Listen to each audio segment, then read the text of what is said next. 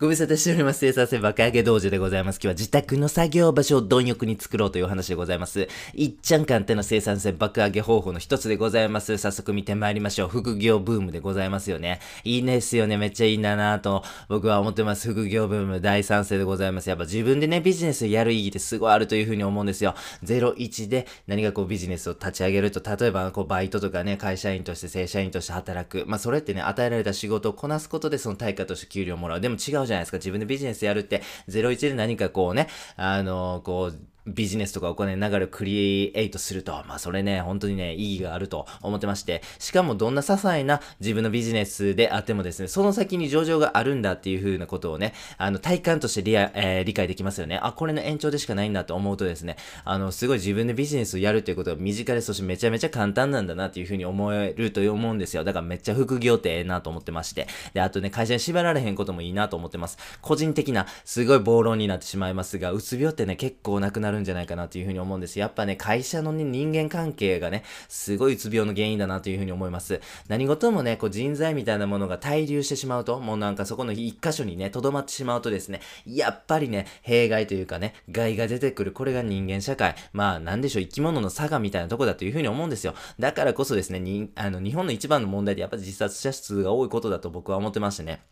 まあそういう意味でもですね、こう副業ブームでこう自分でこうビジネスをね、作ることによってね、あうつ病、そして強いては自殺者が減るみたいな感じで思ってまして、非常にいいかなと思います。あと雇用の流動性も上がりますよね。やっぱ人材って水だというふうに思うんですよ。四万十川の綺麗な水だってですね、なんかこうボコッと川、川のね、横でなんかボコッとなっててですね、そこなんか水が流れにくくなって滞留してるとことかありますよね。そこなんか水も濁ってるし、ゴミも溜まってて汚いみたいなことあるというふうに思うんですよ。人間も同じですよ。人材は水ですよ。だからこそですね、滞留させてはいけないんですよね。常に流れに身を任すと、そうする限りは腐ることも濁ることもないと。常に人間としてフレッシュでいられると。それ社会にとってもいいですよね。だからこそですね、一つの会社にですね、優秀な人材をホールドし続けるっていうのは、ある意味社会の害なんじゃないかなというふうに思ったりします。副業ブームによってですね、いろんな働き方を模索することができるんでね、そういう意味でも社会に非常にメリットあるんじゃないかなというふうに私は思っております。こんな副業ブームもあり、皆様も副業なさっている方多いというふうに思います。え、逆にですね、なさってない方であったとしても、昨今はリモートワークの普及などによってですね、自宅で作業すること多くなってますよね。ということでですね、今日はですね、ご提案させてください。自宅の書斎のデスクだけで作業するんであれば、あまりにももったいないということでですね、自宅の作業場所をたくさん持とうというご提案でございます。メリットがあります。それは場所は生産性、創造性を向上させる力があるということでございます。そのことについて語りましたコンテンツございます。場所をコロコロ変えて楽勝クリエイティブでございます。はい、簡単にまとめるならば、場所を変えるだけで作業が進むんですね。ならば、やるしかないということでございますよね。ということで、実践方法に参りたいと思います。具体的な作業場所ですね。自宅の中でどんな作業場所を作ったらええねんという、めちゃめちゃ落とし込んでね、ご紹介したいなと思っております。まず、キッチンでございます。キッチンをですね、スタンディングデスク代わりに使ってください。キッチンってね、やっぱ立って作業することを前提とされてますんでね、スタンディングデスクに結構いい高さなんですよね。こうちょっと、パソコンなんか持ち込んでね、スタンディングデスク代わりにやってください。短い時間でもすごい効果ありますね。徐々に徐々に長くしていってください。リビングもいいですね。ダイニングテーブルとかあったりとか、ご飯食べるね、机みたいなもので作業してください。あの、東大に受かった人の83%はリビングで学習してたっていうデータもあるみたいでですね、非常にね、このダイニングテーブル、リビングでの学習とね、えー、作業とかって非常に相性いいそうでございますね。あとトイレでございますね。ぜひスマホで仕事してください。今ね、あの、たくさんね、スマホでね、こと足りる仕事って多いと思うんですよ。なんか企画書のね、アウトライン作るぐらいやったら全然スマホでできちゃいますよね。情報収集もね、スマホでググればできますよね。ということで非常にね、あの、スマホでできることってたくさんあるというふうに思うんですよ。トイレの時間ね、何なさってますか ?YouTube 見たりとかね、それこそ漫画読んだりとかなさってる方も多いか、多いかもしれません。もしくはもうめっちゃね、自分のその、何でしょう、あのそのトイレという行動にもう集中して、もう正面から真正面からがっぷり四つで向き合ってる方もいらっしゃるというふうに思いますが、おそらくね、あの、スマホで仕事すするということに勝るぐらいね、生産性高いことをなさってる方少ないというふうに思いますんでね、ぜひぜひスマホ持ち込んでやってみてください。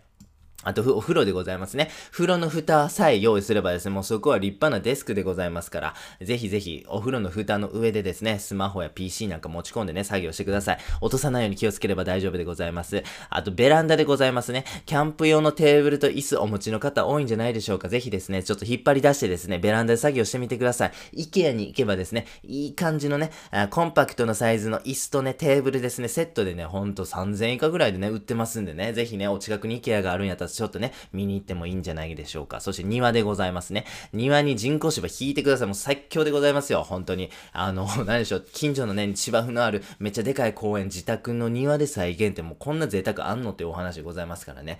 人工芝なんでございますが、10メートル ×1 メートルぐらいのね、結構ね、大きいサイズで1万円切るようなね、モデルも出てますんでね。ぜひぜひ庭がある方は人工芝検討してみてください。あと押し入れですね。押し入れでドラえもんスタイルで仕事するのもいいですね。もう完全にバッてサットアウトして真っ暗の中でね、あの、スマホとかで作業するとかもいいですし、あとね、襖をね、ガッて取ってしまって、それで、えっ、ー、と、まあ、二段のね、押し入れの、その、なんていうか、敷みたいなところをね、えー、机代わりにするというスタイルもできますんでね、アイディア次第で非常にですね、自宅の作業場所って作れるなっていうふうに思うんでね、ちょっと気になるものがあったら、ぜひぜひやってください。本当にね、このね、作業場所があればあるほどね、掛け算的にですね、皆様の生産性がね、向上すること間違いなしでございます。